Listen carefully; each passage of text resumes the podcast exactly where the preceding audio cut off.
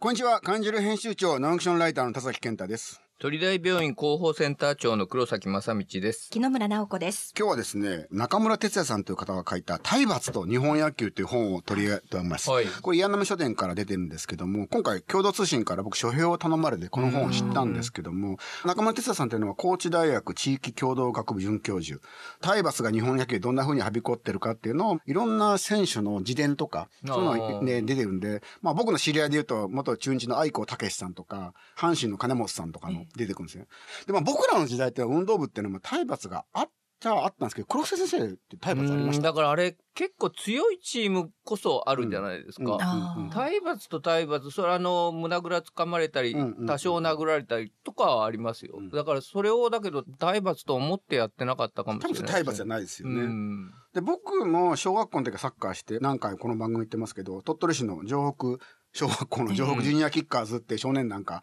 もうここのコーチはなんかすごい自由にうんブラジル式が好きでなって、中学は隣のやっぱ野球部は結構殴られたとかあったんですよね。で僕たちはその体罰ってのはどっから来てるか一般的に今言われてたのが日清戦争日露戦争を経て軍国主義が日本中に台頭してきたはいとはいはいはいそこでスポーツというものが体育体を鍛えることになったからこの軍隊主義が体罰につながる体育会系みたいにつながるっていう認識が一般的だったんですけど、うん実はこれが本が読むと違うという、うんそうではない中村さんが調べると。うんはい。で、当時日本に野球が帰った頃からの文献調べると、体罰とか厳しい条件下はなかったと。で、野球界で発生するようになったのは、甲子園ができるようになり、あー競争争そうですねあー。六大学、東京六大学ができて、競技レベルが高まった1920年以降と。へえ。で、メディアが盛り上げて、で、注目が集まる。ええで、選手は六大学行けば大企業に就職できるう。んあーということで、やっぱその狭い世界にどんどんどんどん追い込まれる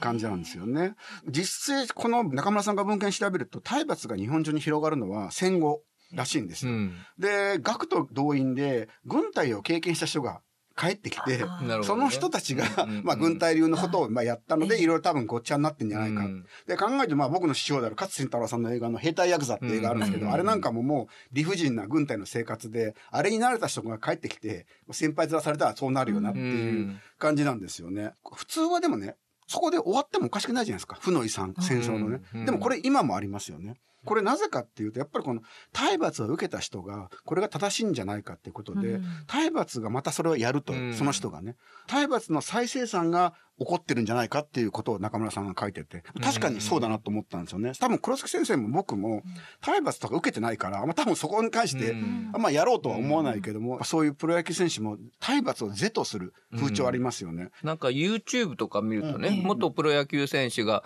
それこそ高校時代に受けたなんとかってよく喋ってるじゃないですそか。う、それを楽しそうに言うけど、うんでも実際おかしいし、今の野球選手、例えば大谷選手とか見ても、そんなこと感じられないですようんはねい。で、サッカーもやっぱあんまりそういうのないから、この負の回転っていうのをどっかで切らなきゃいけない時代に今なってるなという、うんこの本読みながら感じました。今日のゲストは東京オリンピック女子ボクシング金メダリスト、東京農工大学大学院生の入江瀬奈さんです。2000年米子市生まれ、小学2年生の時にボクシングを始められ、米子西高校から日本体育大学に進学。2021年東京オリンピックボクシング女子フェザー級で日本人初となる金メダルを獲得。2022年に競技引退し、2023年4月から東京農工大学大学院修士課程に在籍中です。カニ汁14号の病院長対談竹に虎にも登場。先月、鳥大病院サポーター1日ボランティア大使としても活動されました。今日よろしくお願いします。こおんに願ちいはします。よよろろししくくおお願願いいします。鳥大病院サポーター一日ボランティア大使なられましたけど、はいどんなことしてきたんですか院内ツアーとうか、患者さんにティッシュを配ったりとかへ、この操作するやつなんて言うんですかダヴィンチダヴィンチ、はい、ダヴィンチを操作さ せちょてっいたとだい待って、てちょっと待って、ダヴィンチ操作したって。そうなんですあの、。ダヴィンチ操作させてもらっボてク。サーだから両手自由に使えるからね。いや、でも空間把握能力が私ないのえで、そんなことないなんか、針みたいなのを落としちゃいましダた。ヴィンチっていうのはロボット支援手術って言って、コンソールの中入って監視を手で動かすんですよね。はい、そうです、そうです。あの、ハイテク技術を味わってきました。動かしてみてどうでした ?3D で画面で見れるじゃないですか。はいそうカメラもついてるから。そうなのでなんか微妙に感覚もずれるので、うんなんかそこを合わせるのが大変そうだなとかうん素人ながら感じましたへえ、はい鳥大病院をツアーし見て回ってはい印象はどんな印象でした、本当患者さんを明るくさせようみたいな工夫がすごく感じられて、病院内にアートとか写真があったりとかして、そういう工夫あるの知らなかったのですごい、へーはい、新しい発見でし子た。供の頃通ったりとかなかったですか鳥大病院。はい、全くなかったので、えーお元気な子だったえお元気だったんですよ。はい、そうなので鳥大病院に入ること自体が初めてで、あー初めてだったんだ初めてだったんですよ。そうなので怖いのかなと思ってたんですけど、全然そんなことなかったでうすん。はい。鳥大病院との関わりは、病院長対談、患者14号で、病院長対談1回目なんですよ。竹中先生が病院長になって1回目のゲストで、はい。誰に会いたいですかって聞いたら、もう即答でおう、入江瀬奈さんに会いたいっていうので、じゃあもう入江瀬奈さんに出ていただこうって感じでへ、のありがたいです。農工大でね、対談したんですけども、竹中病院長だって、普通病院長ってなんかすごい怖そうなイメージないですかめちゃめちゃありました。なので緊張して行ったんですけど。緊張して いって、優しかったすごいめっちゃ優しくて。僕らに。には怖いですけど。私にはすごく和やかな感じで話しやすかったです。うんうんはい。それでまあ、ああやって対談出て、今回サポーター、ボランティア大使になるんですけど、今、倉木先生、鳥大病院はボランティア、今、推してるんですよ、すごくね。はいはい。アワーホスピタルっていうのを目指して、はい。で、まあ、今回も先月ですか、入江聖奈さんにもこのボランティアの方に認証式にも加わっていただいたということで、こういうボランティアのことを現病院長の竹中先生が進めてるっていうところです。まあ、今、号外でも出てるんですけども、鳥大病院っていうのは地域の基幹病院であり、最後の砦なんですよね。で、高度医療っていうのをやんなきゃいけないんだけども、高度医療ってどんどんどんどんやればやるほど、メリットがある患者さんって、なかなか難病とかもね、対応で死んで、そんなないので、どうやってその地域と密着していくのかっていうのがずっと悩んでて、そこでまあ、地域の方にボランティアの形で病院に入ってもらってうん、やってもらうって形なんですけど、ボランティアの方もお会いになりましたけども、どんな印象を持ちました本当優しくて明るい方たちだなっていへーう。全然硬い感じの人とかいなくて、すごい皆さんやりがいを感じて、ボランティアされてるなんか僕もお会いしたんですけども、患者さんと会ってて元気をもらったとかっておっしゃってましたよね。そうです、そうです。うんはい。いや、うだんから、いい仕組みですよね。 はい。セナさんはさすがにボランティアとか経験はないですよね、あんまりね。トライアスロンでなんかボランティアしたことありますけえ、そどれ、いつですかえ小学生の時の会計のトライアスロンになんか水をあげたりとか水をあげたりなんか食べ物あげたりとかして、ってい うあのの T シャが、ツ着て。あ、そうです、そうですへ。ーっていうのが一回こっきり。はい。一回こっきりあの一回こっきりありました。会見のボランティアってやっぱやってる人いるんですね、やっぱり。あ、いると思いますうんうよ。んうん私の友達も一緒に行きましたし。号外の時でもちょっと話になったのが、割と皆さん、米子のこっちの方はその会見のあれでやったことあるってあはいはい話はがい結構出てましたよね、やっぱね。そうそうなんです米子市長も。もね、言ってましたよね。うんうボランティアに対して馴染みがあるのかなとか思ったりして。うんはい。じゃあちょっと改めてオリンピックというかボクシングについてちょっと前の話になってるんですけど、まあ多分何度も聞かれてきても、うんあ話し飽きてると思うんですけど一応聞いておきます けど、まあボクシングを始めたきっかけってのはこれ小学生の時に始めたんですよね。そうです。小2の時にすごく暇で、で、家に頑張れ元気っていうボクシング漫画があったので、はいはい暇つぶしにそれを読んでたら、まあなんか始めちゃってたっていう感じですね。そう、はい暇でってな暇だったんですよ、小2の時、放課後。何か、そう、暇つぶしできないかなと思って、うんうんボクシング漫画を手に取りました。でもやっぱ入江さんって昔から運動神経めちゃめちゃ良かったんでしょ、いや、よくなかったですよ。だって逆上がりも未だにできないですし。えー逆はできないできないんですよ。そう。で、後転とかもあんまり正しいフォームでできないででもすし。走るの早いでしょ走るのは早かったんですけど、でも本当原始的な動きはできるんですけど、原始的。 走る走うる、ん投げるとかやだったらできるんです飛けど。ぶとかねそう。なんかマット運動系みたいな複雑な感じになるともう点でダメな子でした。はえいじゃ。あ他にスポーツは全然やってなかったの当時は陸上はやってまし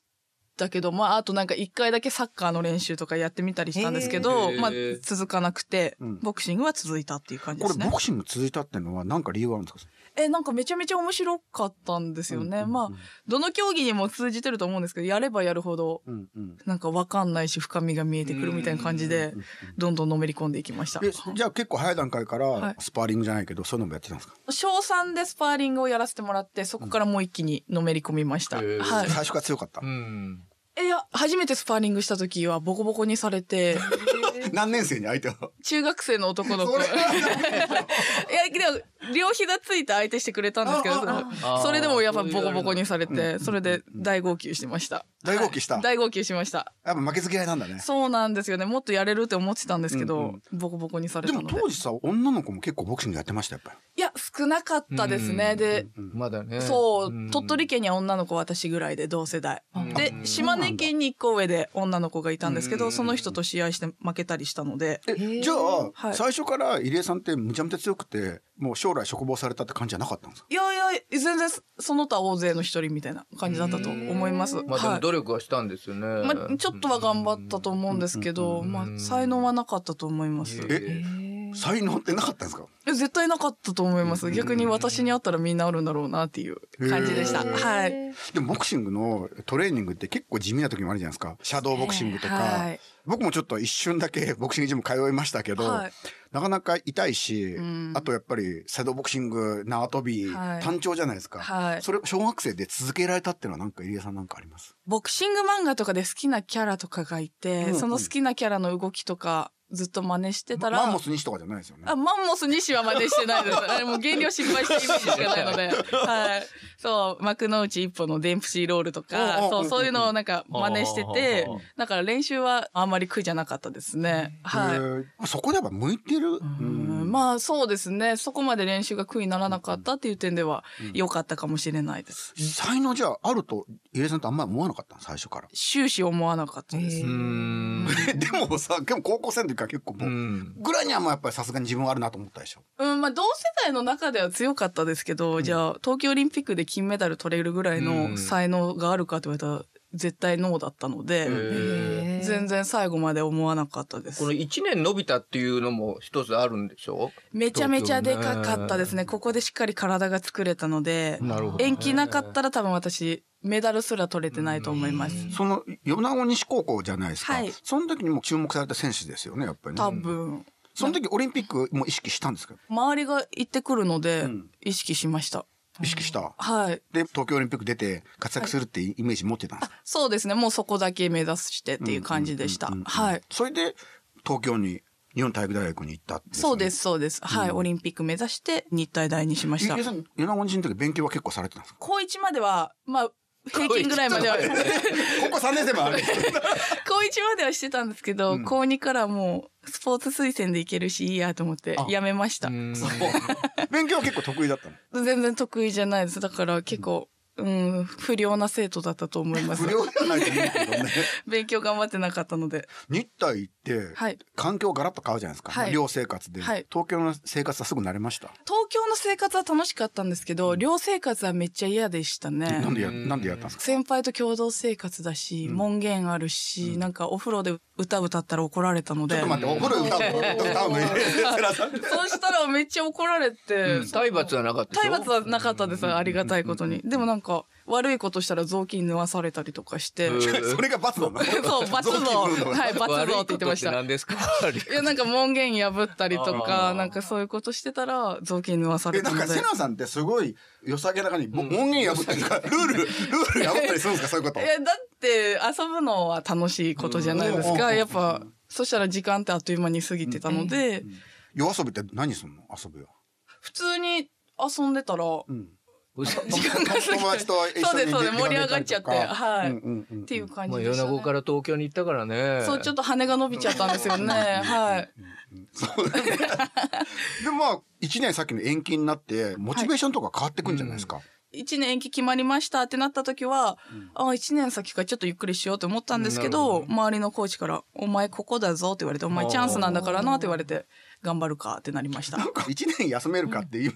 おっしゃりましたけど、ちょっとのんびりで きた。普通そうあんま考えないんじゃないですかね。あでゆりもさんそこって結構のんびりしてるんですよね。あなんですかねいやでも1年はあるしちょっとぐらい気を緩めてもいいかなって一瞬思ったんですけど、うんうん周りのコーチが説得してくださったので「よし頑張るぞ」ってなりま説した得したんですかあ説得っていうか「ここだぞ」ってなんか指摘されたので頑張りました僕オリンピック見てて入江さんが印象的だったのはすごく楽しそうにんリングに上がるじゃないですか、うんさっきのこのね本取り上げた体罰は日本野球とそのなんていうかな、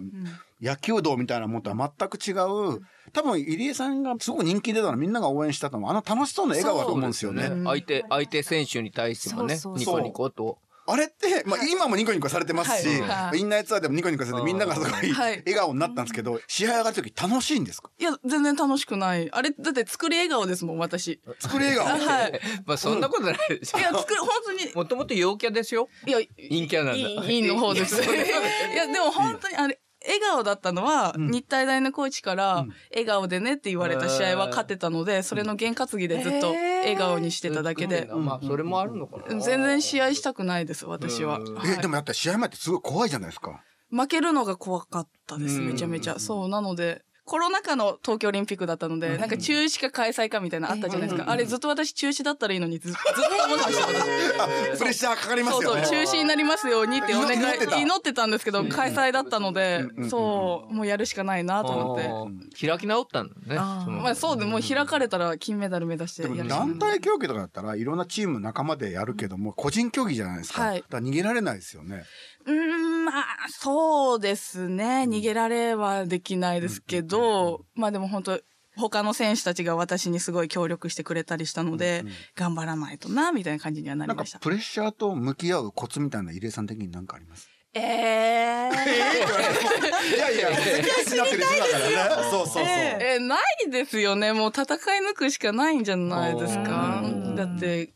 うん、どうしても感じるものですし、プレッシャーって。うん必死に耐えて耐えてやるしかない気がします。じゃああの作り笑顔を作りながら、はい試合前っていうのはじっと緊張しながら、そう。控え室では、そうですね。夜も眠れないですし。うんうんうんあと私、すごいネガティブな方なので、うん負けた時用のインタビューとかも考ええて、ーマジで銀メダルだった時用のインタビューも考えて、はい、試合に臨みまちした。なみに。ちなみになんですけど、まだ女子は並木さんっていう選手が控えてたんですね。なので、私は負けてしまったんですけど、並木さんがいるので、日本人女子初の金メダルは並木さんに任せて私はいっぱい応援したいと思います。ありがとうございました。で締めるつもりえでした。ー優等生。結構でもそう考えるんですよやっぱねそうですよ。だから金メダル取った時も何言おうかなとか考えて寝てまだしからた。カエルかなみたいとかも全部いろいろ考えたのあーそうですね。まあ、カエルはちゃんと自分の好きな生き物なので、うんカエルも絡みつつ、楽しくインタビューしようって思ってました。うんはいあれコロナ禍でしたけど、はいオリンピックの選手村ってあるじゃないですか、はいああいうってどういう雰囲気だったんですか本当お祭りみたいな感じでうん夜中までウェイみたいな人もいたりしうんてすごい楽しい雰囲気でした久しぶりにああいう感じを味わいましえたでも入江さんもそこにいてウェイってやってたんですかいや私だからインの方なの でこもって。ずっとゲームしてました選手村では、そうなのはいそう友達できなかったですえできなかったのできなかったです誰一人もはいそうなんだはいそうなんですちょっと意外ですよなんかうね、うんんそうなんですようねこれじゃあそのさっきの好きなカエルについてですけど、いはいカエルの出会いは米子西高校時代そうですカエルに会ったと、はい。帰り道にカエルとぶつかって、そこで一目惚れをして、うん今に至るという感じ ですね。今に至るですよね、はいそれ作ってるでしょ。作ってない。本当にカエルにぶつかったんです。本当に。なんかラブストーリーのね少女漫画のうん始まりのような感じですよねそうえだから運命なんですよ、私たちは。あー私たち。私たちね私たちそうだはよ運命ねの。別にジャイ子じゃなくて。ジャイ子じゃないんですけど。ジャイコが飼ってるかカエルの名前ですそうそうねそうそうそう。え大学院進学を考えるときに、カエルっていうのはやっぱ頭に浮かんだんですかそうですね。まあ、大学院で研究するのは絶対カエル一択だったでんでもそすのけ日ど。体出ます、は高校の時もちょっと勉強やめました。はい。ー。やめました。やめましたそうなんやめたんですよ日体もそういう勉強なしてないしないですよね、はいここで研究者に道を選ぶってすごい怖くないですか、怖かったですね、だって失敗したらどうなるんだろうと思ったんですけど、カエルのためなら失敗してもいいかと思って、うんはい、じゃあ研究しようと思いました。いつ頃具体的に考える大学院ってのはオリンピック終わって、うんなんかカエル好きが取り上げられるようになって、はいそこからカエルの勉強を始めてから、ちょっと研究したいなと思うようになったので、大学3年の秋ぐらいに大学院進学への勉強を始めました。農工大ってこのカエルの研究で有名な方とかいらっしゃるのカエル界のエースって言われてる先生がいいますの女で、性女性のあ女性のあお名前なんでしたっけ、岩井のり子先生。うんはい岩井のり子先生とこ行きたいと思ったんですかそうです一目惚れしたのであそれ岩も井先生に調べてあそうですで研究室訪問してもうこの人のもとで教わりたいと思ったのでうんはいでも大学院になると論文書かない、い、ろんなあるじゃないですか、はい勉強のハードルも高いですよねそうですねそれって入試はいつなんですか、入試は大学4年の夏に受けましたうん、はいということは思ってから1年近く期間があったんですかそうですね半年ぐらい勉強したんですかねうんうん頑張ってはい教科は何なんですか大学院トーイックの提出と、あと、専門科目の試験が1科目あって、うんあと面接、この3つで。え、トーイックって受けてたんですか受けました。はい。え、それまでは受けてないです。受けてないです。受けてないですよねはい。まあでも海外によく行ってるから。でお話も僕もね、この間対談聞いたんですよ。国際試合多いから、別に楽勝優勝って言ったら、そう、通訳さんもいますしね、うん日本代表に翻訳アプリもあるし、まあのすし。ね、やっぱり、あのね、もう Z 世代なんで、はい翻訳アプリでやるって。確かにそうそうそうそうそう。だから文法とか何も知らなくても話しそうじゃないですか。一応陽キャだかいやら。、インなので、あの、話しかけれないんですよ、外国の選手うんに。そうんうんうんう。なので、語学力、英語力は全くなかったですそ。れで英語勉強始めた。そうですね、うん必須だったので。まあ論文もね、英語で書かなきゃいけないしね。あーそうなんですよ、うん英語の論文も読までないもといけそなれいしも乗り越えたのはカエル愛。そうですね。あともう農工大しか受けないって決めてたので、え、そう、だったの浪人はしたくないっていう思いで、うんちょっと頑張りました。何でも一択だね。あ、そうですね。だからこうなりがち。ですだねから追い込まれると強いのかなってうんあ、ですかね。だといいんですけど、はい。じゃあもうそれで勉強して、はい面接で入りました。はい。リスナーの方って東京農工大学ってあんまり多分知らないと思うんですよね。そうなんですよこれ国立ですよね。そう国立大学の大学院で、はい入江さん今どういう研究やってるんですか都会のヒキガエルに着目してまして、うんなんで都会っていう環境でヒキガエルが生きていけるんだろうっていうのを見つけたくてやって結ます。構東京ってカエルいますよね。そうなんですよ。渋谷にもいるんですよ。そうなのそうそういいるのよ意結外構ですねそれを引き換えるの。あ、ヒキガエルが渋谷にいるんですよ。あれなんでいるの本当に。水場があって、うんいや、なんでっていうのも私が知りたいんだけど、それを な調んべなできゃいけない生きていけるのかっていう。でも入江さんこの間伺った時に、はい、捕まえて体調測ったりとか、はい、おーそうです。長さ測ったりするんですよね。そうですこそうでれ都内のいろんなとこカエルがいるって聞きつけたら行くんですかそうですね。で、ちゃんといいポイントだなと思ったら自分で連絡して、うん調査させてもらってもいいですかって言って、いいですよっいいて。ポイントでどうやって見つけるんですかもうひたすらツイッターとかネットで、ん何々公園引き換えるって、もう、ーサーチ、リサーチしあああて。やっぱ今風だねやそっうぱそうりね。そうです。でうんうんうん、どこどこに引き換えるの玉がありましたって言ったら、うんうんちょっと自分で電話したりとかして、うんうんうんっていう感じですねそ。れで、はいあの調査に向かって捕まえるんですか一瞬捕まえて、体サイズとかを測って、その後リリースして。体の大きさをあそうですそうですキャッチアンドリリースこれでもやっぱり捕まえる時はボクシングのフットワークとかが役に立つんですかがーなんですけど、ヒキガエルが、ヒキガエルは非常にゆっくりな生き物な ので、余裕なんですよね。そう。でも、調査の時、ヒキガエルの毒が飛んできたんですけど、そう、早すぎて避けれなかったんですよ。うん金メダル取ってでも。取ってても、えーデ引ィきフ返ェンりまスせが、あ、もう間に合わなかっディフェンスがた。うん間に合わなかったんですよ。もうスウェーできないんですね。えーめっちゃ早かったです。ヒキガエルにえ、負引けきちゃい換えまるっしてたど。こあるんですかそうなんですよ。目の後ろに、ちょっとぷっくりした場所があるんです。そこからピュッと毒が玉に飛んでくるんですよね。で、捕まえて体調を測って、で、リリースする。そうです。それをデータベースに打ち込んで、そうです。で、なんか解析とかやって、それで体調だけですか今は体調ですね。うん体サイズがどう変わっていってるのかみたいな感じをやってます体重はいらないんですかそれって。体重も一応測ってるんですけど、うんうんうんやっぱメスは卵があるないじゃ体重が変わってくるのであー信頼できる指標は体調かなっていう感じで今体調を選んでやってます。はういん来年が2年生になって、はい今、卒業論文を準備してるって感じなんですかそうですね修論に向けてうん最後今シーズンしっかりデータ取って、うんうんそうですね来年の今頃は多分修論めっちゃ頑張ってますね修。士論文。はい修士論文です。はでいすよね。普通に論文って英語とかも多いじゃないですか、やっぱり。そうなんですよ。英語の論文もかなり読み込んでる。そうですね英語の論文読まないと話にならないので。翻訳ソフトもあるしね、今。いやでも翻訳ソフト使って読んだら先生に怒られた ので怒られた怒られましたいや、なので昔の翻訳ソフトはね、もう全然ダメだったんですけど、今結構いいんですそようね。なんですよだかそられ使うと怒られるんですそう怒られちゃうので頑張って自力でうん読めるようにしてますはいそうなんですね。英語大切だなと思うでしょい。や本当英語はもうできて何も損はないです,、はいそうですよねもう全人類やった方がいいです はい種汁続いて入江さんにこれだけは聞きたい今もボクシングのトレーニングをされることはあるんですか動かないように努めてますね ちょっと待ってください。何どういう こと動かないようにしてんの。カエルの調査以外は動かないように努めてますうんでも、カはエルの調査、この間伺った時に、い自転車でいろんなとこに行ってるじゃないですいか。そうですね何キロロぐらい自転車で走るんですかえー、何キロ府中じゃないですか、はい学校あるの、はいあそこから都内の中まで。そうですね渋谷とかまでは普通にチャリで行いきやます し結構ありますよね。うんそうですねやっぱ一日に何箇所もあるような調査だと電車より自転車の方が安いし、うん早く回れるので、えママチャリですか。ママチャリです、えママチャリで。はい私のさんが愛車があるので、うんうんうん愛車を吹っ飛ばして頑張れ元気のお父さんみたいに。あほほほって言いな がらはい走らせてますへーはい続いて東京にいて米子が無償に恋しくなることはありますか私海が大好きなので、夏海に入れないとちょっともうあれですねあーちょっと昔は夏海入ってたんですか。あもう毎年素潜りして買取りするのがすごく好きで、原始的だしね。あ、そうそうそそう。うそうそれがすごく楽しくて、今でも。んえ、でもあれですよ。ちゃんと合法な回取ってるのあはいはいはいで、よかったはい、大丈夫です。違法な回じゃないのいいで。よはい。海産物は食べ物好きなんですか。やっ好きですね、やっぱ。なんかお気に入りの食べ物こっちに帰ったら必ず食べるっていうようなものありますかナマコです。ぱナマコ好きなんだ。ナマコ大好きです。美味しいねもう大好きです、本当に。 カエルよりも好きなんだ。カエルも食べてみたいんですよ、カエルえも。カエルも食べたい。でも食べたことないんですよ。カエル食べる国ありますよね。カエルだってね食べますよ食べたことありますよ、ね。私もありますごめんなさいあ、全然いいですよ。私も食べたいです。おしまいに5年後10年後入江さんは何をしていると思いますか